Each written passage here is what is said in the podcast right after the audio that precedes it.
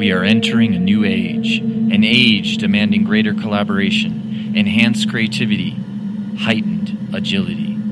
Welcome to Agile and Beyond, a podcast for agile enthusiasts, design thinkers, team builders, and organization designers. With practitioners and thinkers, we explore the future of work, the evolutions in leadership mindset, and the revolutions in the human centered innovation around experience purpose.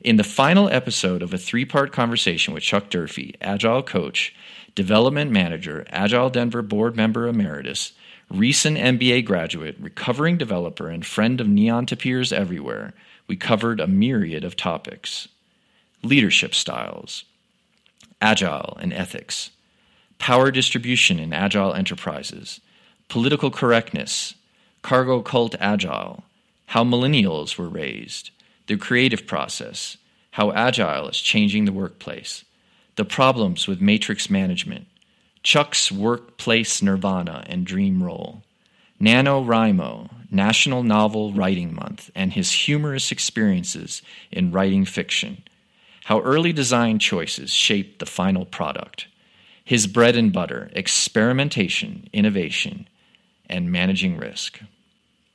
And now, welcome to the final episode of a three part conversation with Chuck Durfee.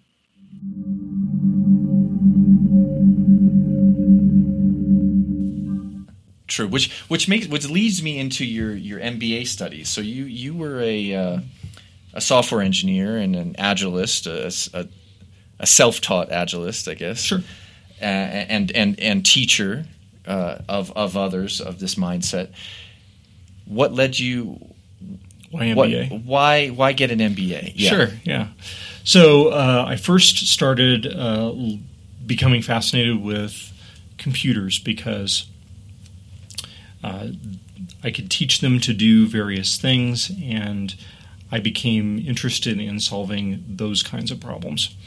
And then my career progressed, and I started dealing with software, and I started being interested in process. It's the, it wasn't I was doing the I was creating the same kinds of programs over and over, but I was interested in the way that I was creating those programs. After process Sorry. That's okay. I'm trying to turn the ringer off. Uh, who knows what happened there? so, started becoming interested in uh, computer problems and then it was process problems. But then I began to realize that many of the challenges that I was having in implementing agile processes and so forth were differences in people. So I started becoming interested in people problems. People problems is management. Uh, I grew up in uh, the IT organization. Uh, my entire professional career has all been in IT. And I've begun to understand uh, especially through my MBA, but I'd even understood beforehand that there's more to uh, business life than just information technology. And so, uh, an MBA to me was a natural step in order to gain uh, some exposure to those ideas and figure out where to go from here. And what uh, what threads uh, to, to, to to go back to the the yeah. earlier uh, discussion?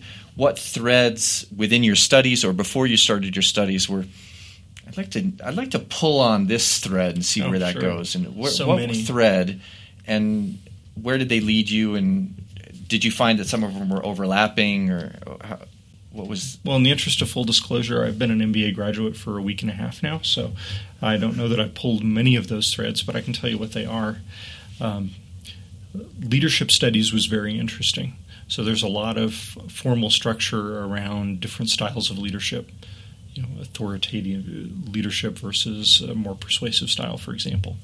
So that gave me a whole new vocabulary to start thinking about what we do in agile and servant leadership, and which is really the only common leadership term that we have. But there are a number of different ways to describe approaches that managers take.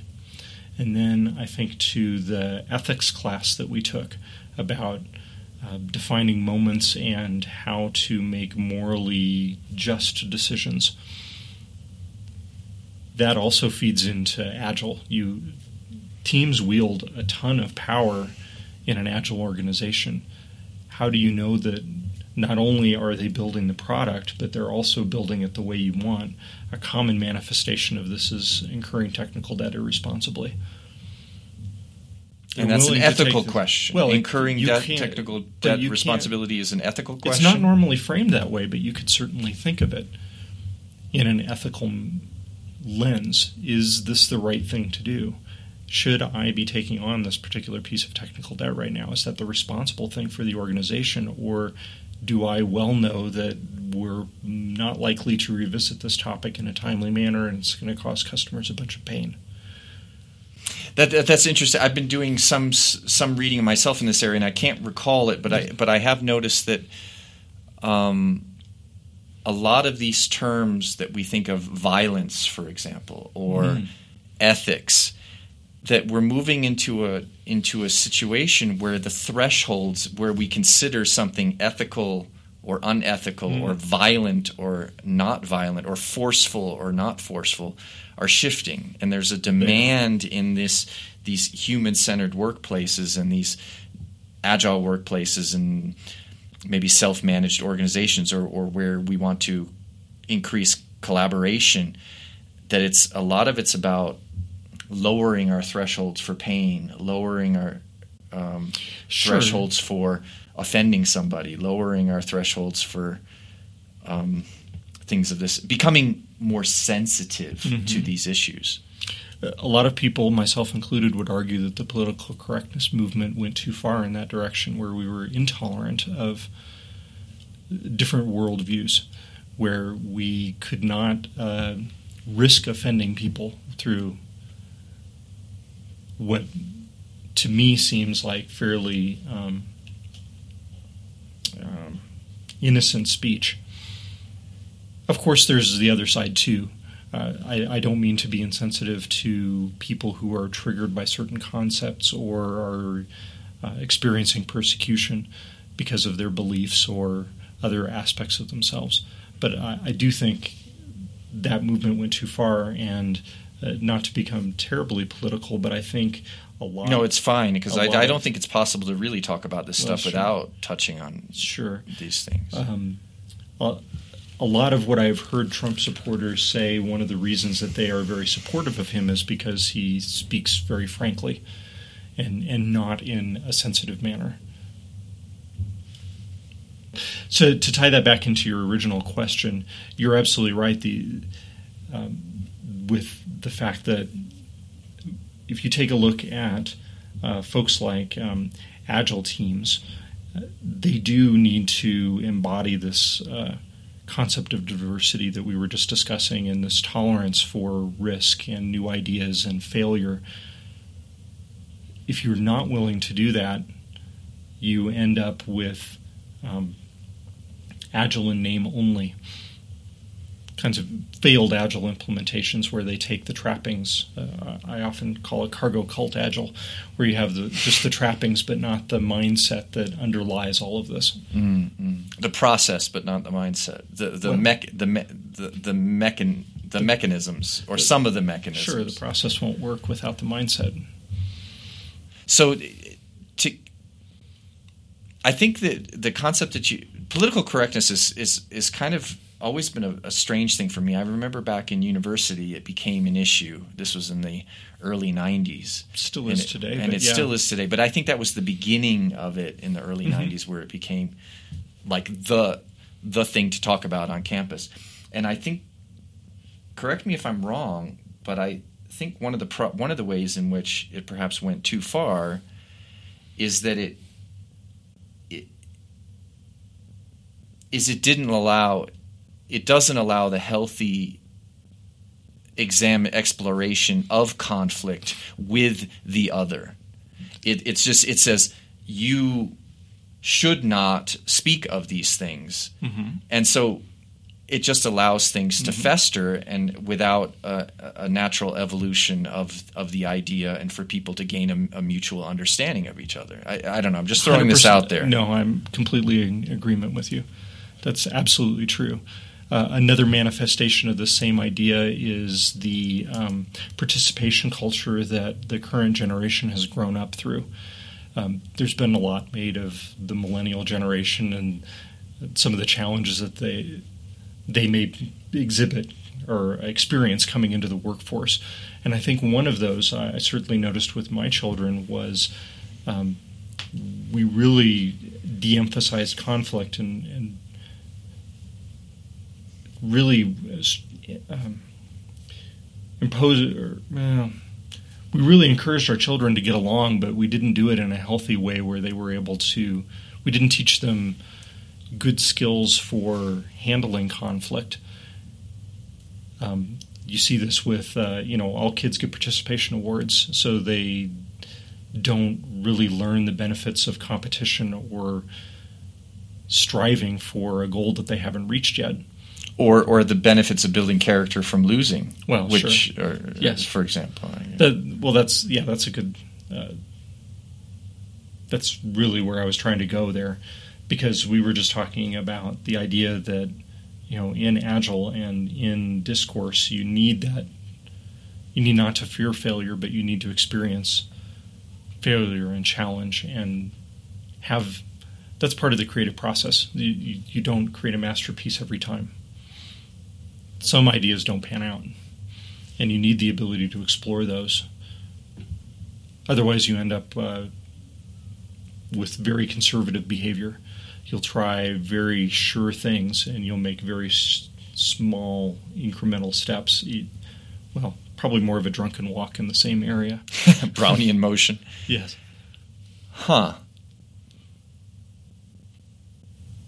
That was a really far tangent from where we started, but it's, That's fine. It's all it's all germane to this idea of the way that agile is transforming the world of work and what some of the characteristics of those are, and comparing it to how things used to be, Well, this comes the the the, the which touches on the question you asked ten minutes ago. which was about conflict, or even before that. You were asking about um, the advantages of matrix management. And then we started talking about how that came about. And and and this example that we're giving is showing an advantage of matrix management or no, a disadvantage. Not at all. Um, well, I would argue that matrix management is the wrong solution to many problems, as I mentioned before. It doesn't. The difficulty with matrix management is that you are uh, giving individual contributors competing sets of priorities, and you're asking them to make value judgments, often without uh, any guidance as to uh, the importance of or I should say, the consequences of those particular decisions.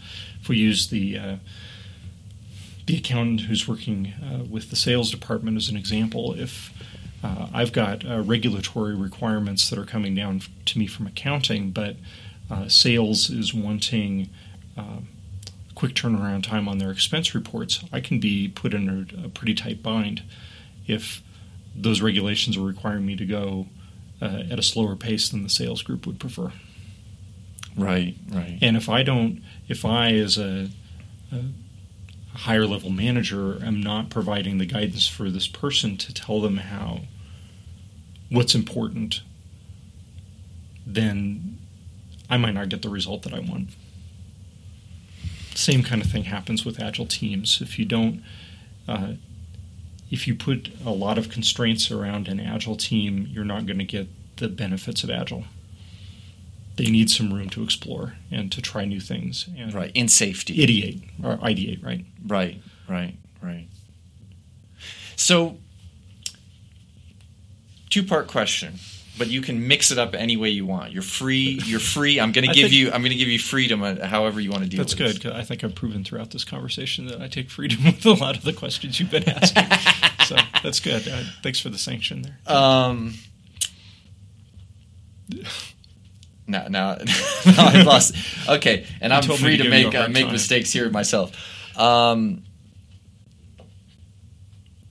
what is your nirvana? Let's say let's say s- you were given somebody said, "Chuck, I'm going to give you as much money as you want to explore whatever you want." Okay? So money is off the table. Okay, fair. Okay? Within some reasonable, No, but I- enough I for hear you to get started. Sure. Where you don't have to worry about it. Mhm. Where you can bootstrap yourself to something big. Um, so you have some kind of an organization. You clearly have some network, so you can pull in. I'm, I'm sure you can think of some people that you might want to pull in. And you're free to pick a market, a product, a service, something you want to provide society. Okay. Go. what would you What do? would I pick? What would you do, and how would how would you do it? What would you, how would you organize your organization? Who would you? What kind of people would you pull on? How would you would you know what role would you take? Wow, that's a really long. Uh, I, I mean, I'm basically I'm basically saying Yeah. you're God. Yeah, I know. I hear you. That's a very broad question. So uh, I'll apologize in advance for rambling a bit because it's going to take a bit to piece all these things together. The for my my daughter for her environmental science class just recently was uh, tr- tasked with coming up to with an innovative approach to generating electricity and uh, it turned out that she uh, independently invented something that already exists Mm-hmm. but um, it, it was an interesting application of it and it was something that I would certainly be interested in exploring. So I'm just going to pick that as my test bed here. So the the project that she picked was um, using the natural motion of. Um, let me explain the commercial application that already exists. So there are um, devices uh, today that can generate um, hundreds of megawatts worth of electricity simply by uh, through the motion of uh, ocean waves. So the, the deal is that uh, either they're on lever arms or there are other mechanisms where they'll go up and I'm moving my arms up and down, which you can't see through the audio. Sorry. No, we can feel it. It- we we can hear it. That's You're good, getting a yeah. low frequency that's out good. here. So you know these things are going up and down and generating huge differentials, right? It turns out that there are companies that have similar ideas, but they're mimicking natural biological motions. So, for example, uh, they might have uh, a device that's sitting on top of a pole in the water and it has kind of a fishtail on the end and it moves and it oscillates back and forth and that motion is uh, uh, exaggerated by the, the flow of the ocean current in that area. Her idea was to take that same kind of technology and apply it to a river, which is not something that's being done today. So she wanted to. Uh, uh, another example, uh, the fishtail was. Um, I, I thought was particularly uh, cool, but um, the one that she was looking at was more kind of seaweed algae, which is just kind of flowing back and forth, um, a little bit like um, those little traffic dividers that are sitting up. You know, the very tall, thin ones. They would just be sitting on the ocean floor, and they would be moving back and forth with the the pressure of the waves. But it, in a river, I mean, in an ocean, you have clear clear waves, but Sure. rivers tend to be kind of a constant, more of a constant flow.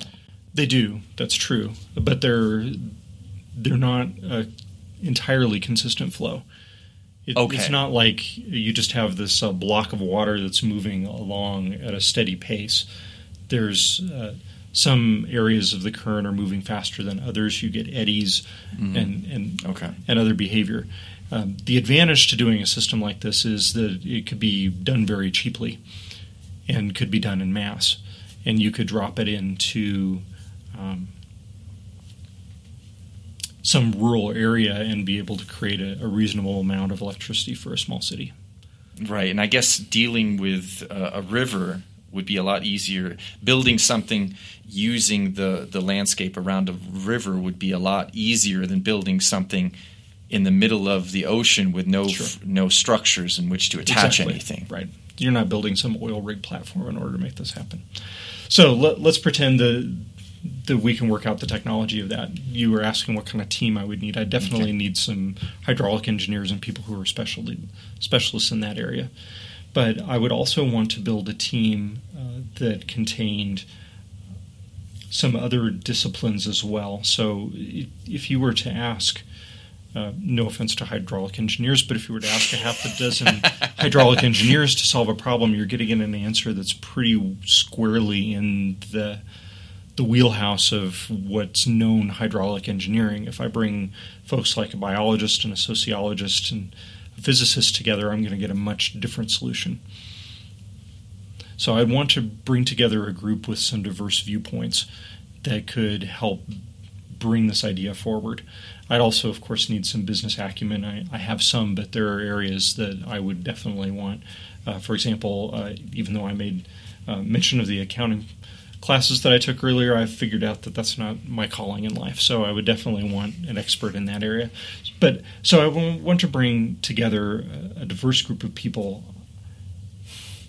What role would I take in that organization is a little bit more interesting to me.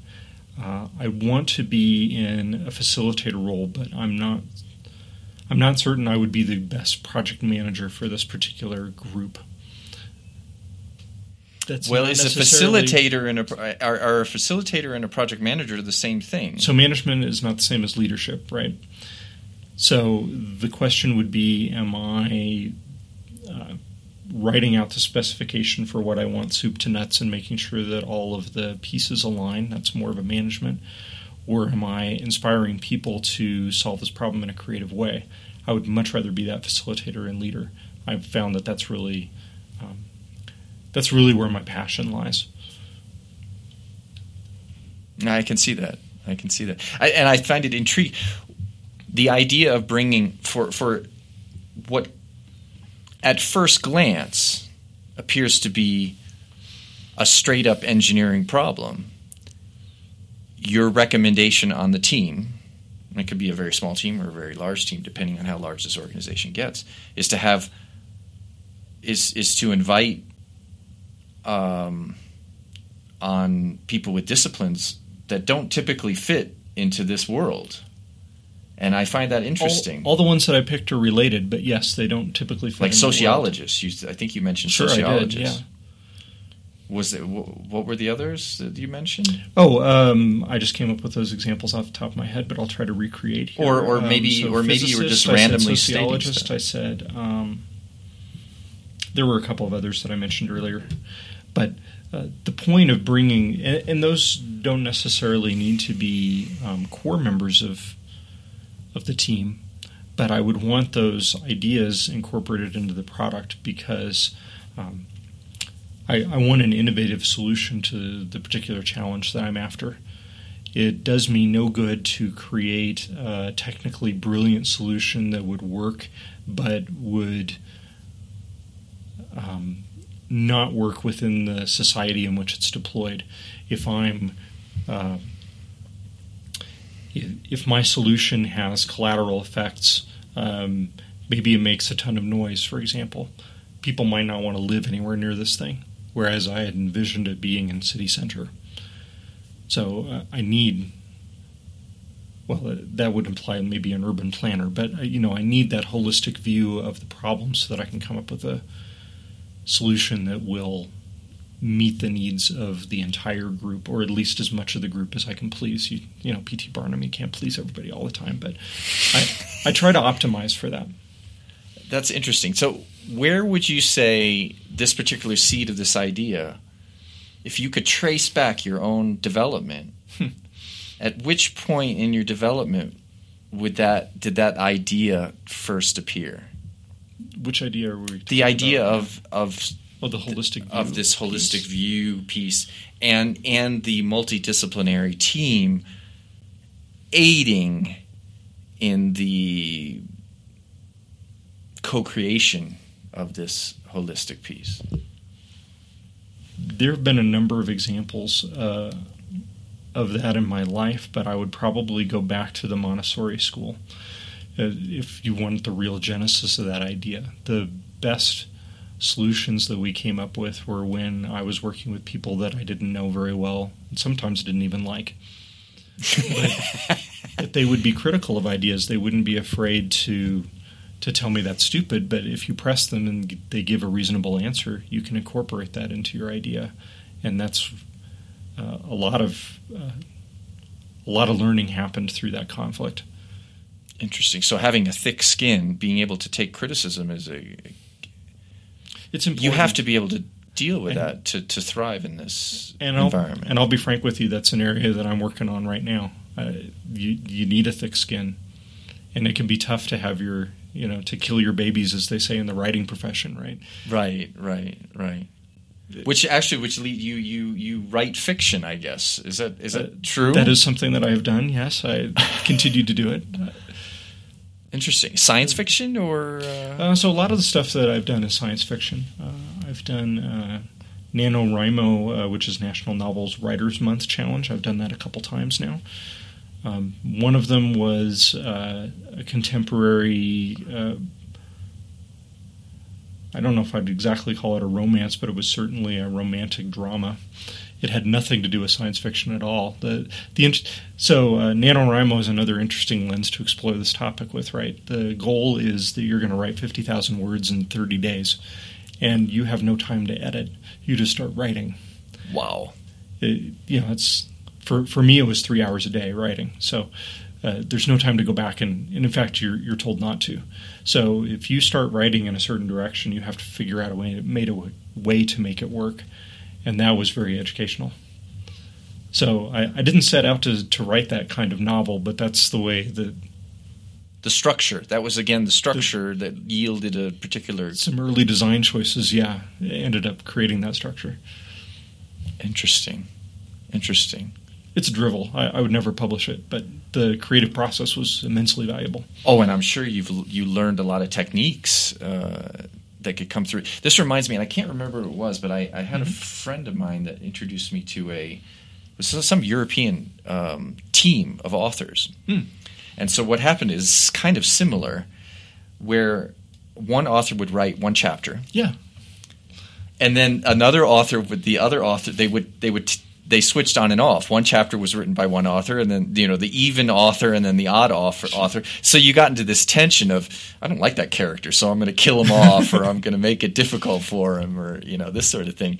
And it it created these uh, very interesting. Uh, stories. Oh, I'd love to hear more. Yeah, that sounds fascinating. Yeah. It's exactly the kind of tension that I noticed within myself. Became very schizophrenic in the process? Well, not exactly, but you know, uh, you would make some offhanded comments in the first week, and here you are in week four, and wondering why in the world you said this thing because it's going to make life life for you as a writer a lot more difficult later on.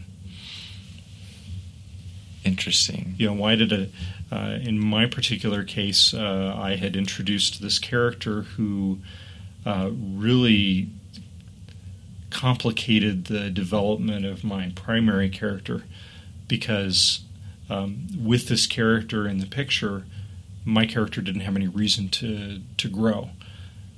They there was nothing driving this character to go off and, and have this adventure that I had intended for them to have. So I had to figure out what to do with this person. Oh, so you, you had to waste was, time getting rid of this person in some was, way. What I really had done was I had created if if I had had the luxury of going back and editing, this person would have become these two characters would have merged.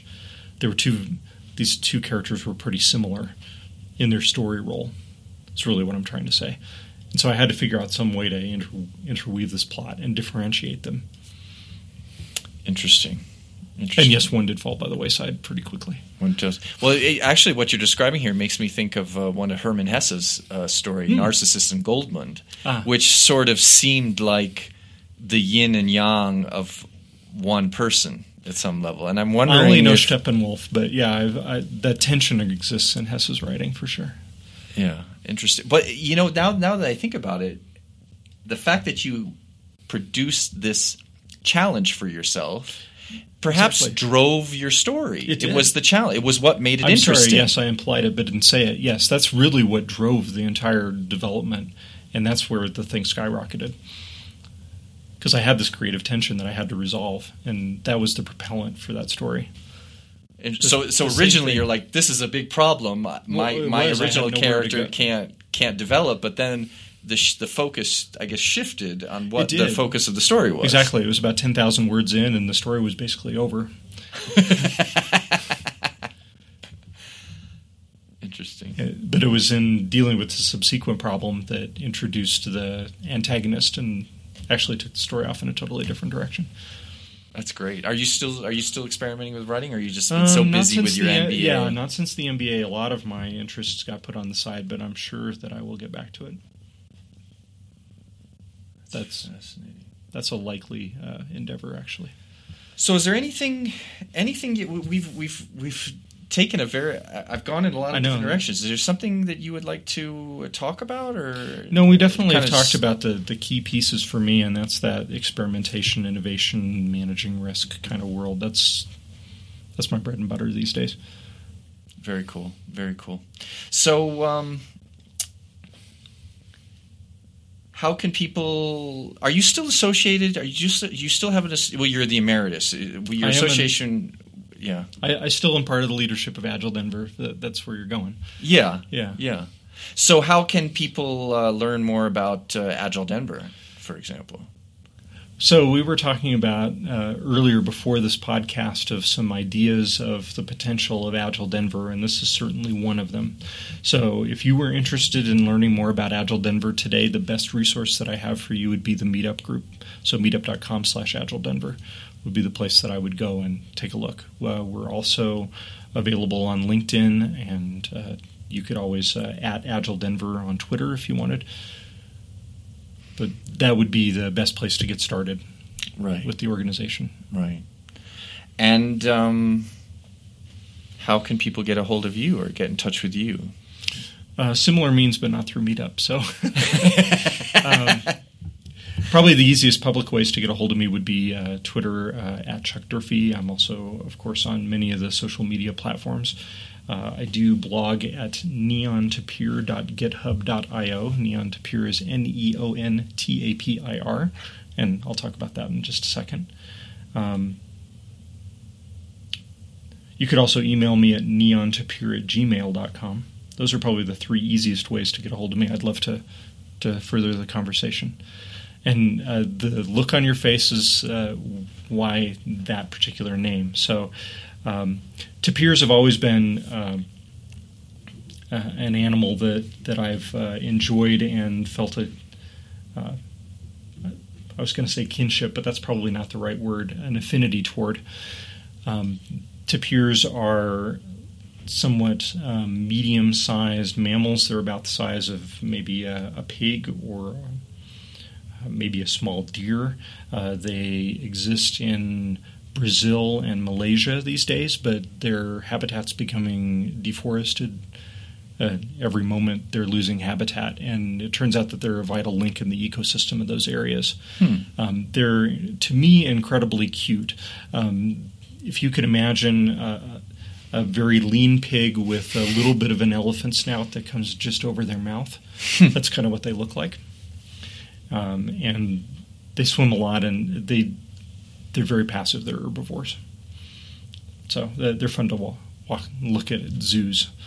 Um, way back, uh, maybe 20, 25 years ago, uh, back when LiveJournal was big, um, there was a meme that was going around. We were talking about memes earlier, Mhm. and it was um, it involved pairing colors with animals, and uh, I didn't like any of the options that they had, so uh, this was the that was the combination that I picked, and that was a nickname that stuck with me uh, for a long time and continues to this Neon day. Actually, Tapir. neon tapir. What yeah. color is neon? A, a- an Neon orange or a, well, or a neon green? isn't really a color, right? It's a, a descriptor. Um, yeah, it's kind of bright or something. Neon itself is pink, right? But Yeah. Okay. Interesting. Neon tapir, and that's, That's right. tapir is T A P. IR, yes. I spelled it for you earlier, but you'll Yeah, probably edit yeah. that out. No, no, that's fine. or you'll edit out the comment that I'll edit out. sometimes Let's it's- get really sometimes they, spelling verbal spell. I'm, I'm Yeah. very good at uh, picking up spelling visually, but when it's spoken, I can be a little a little slow on the uptake. Yeah, no, it's quite that's quite fine. All right. Well, it's been a real pleasure, Chuck. I've really enjoyed this too, Dan. Thanks for having me. yeah, on. yeah. Thank you very much. Take care. You too. This completes the third and final episode of a conversation with Chuck Durfee. You can connect with Chuck Durfee on LinkedIn, follow him on Twitter at Chuck Durfee, and read his latest blog post at neontapir.github.io. That's N E O N T A P I R. He would be happy to receive your questions and comments at neontapir at gmail.com. If you wish to learn more about Agile Denver, you can connect with the organization on LinkedIn and follow Agile Denver on Twitter at Agile Denver. To learn about future meetings, search for Agile Denver on meetup.com at meetup.com forward slash Agile Denver. You can also visit agiledenver.org. Stay tuned for these upcoming episodes. Recently, I was very fortunate to have interviewed John Spence, who is recognized as one of the top 100 business thought leaders and as one of the top 500 leadership development experts in the world. He is an international keynote speaker and management consultant and has written five books on business and life success. As some of you may have already noticed, agileandbeyond.co is currently under construction. Once it goes live in several days, please visit and subscribe to the Agile and Beyond newsletter. Thank you.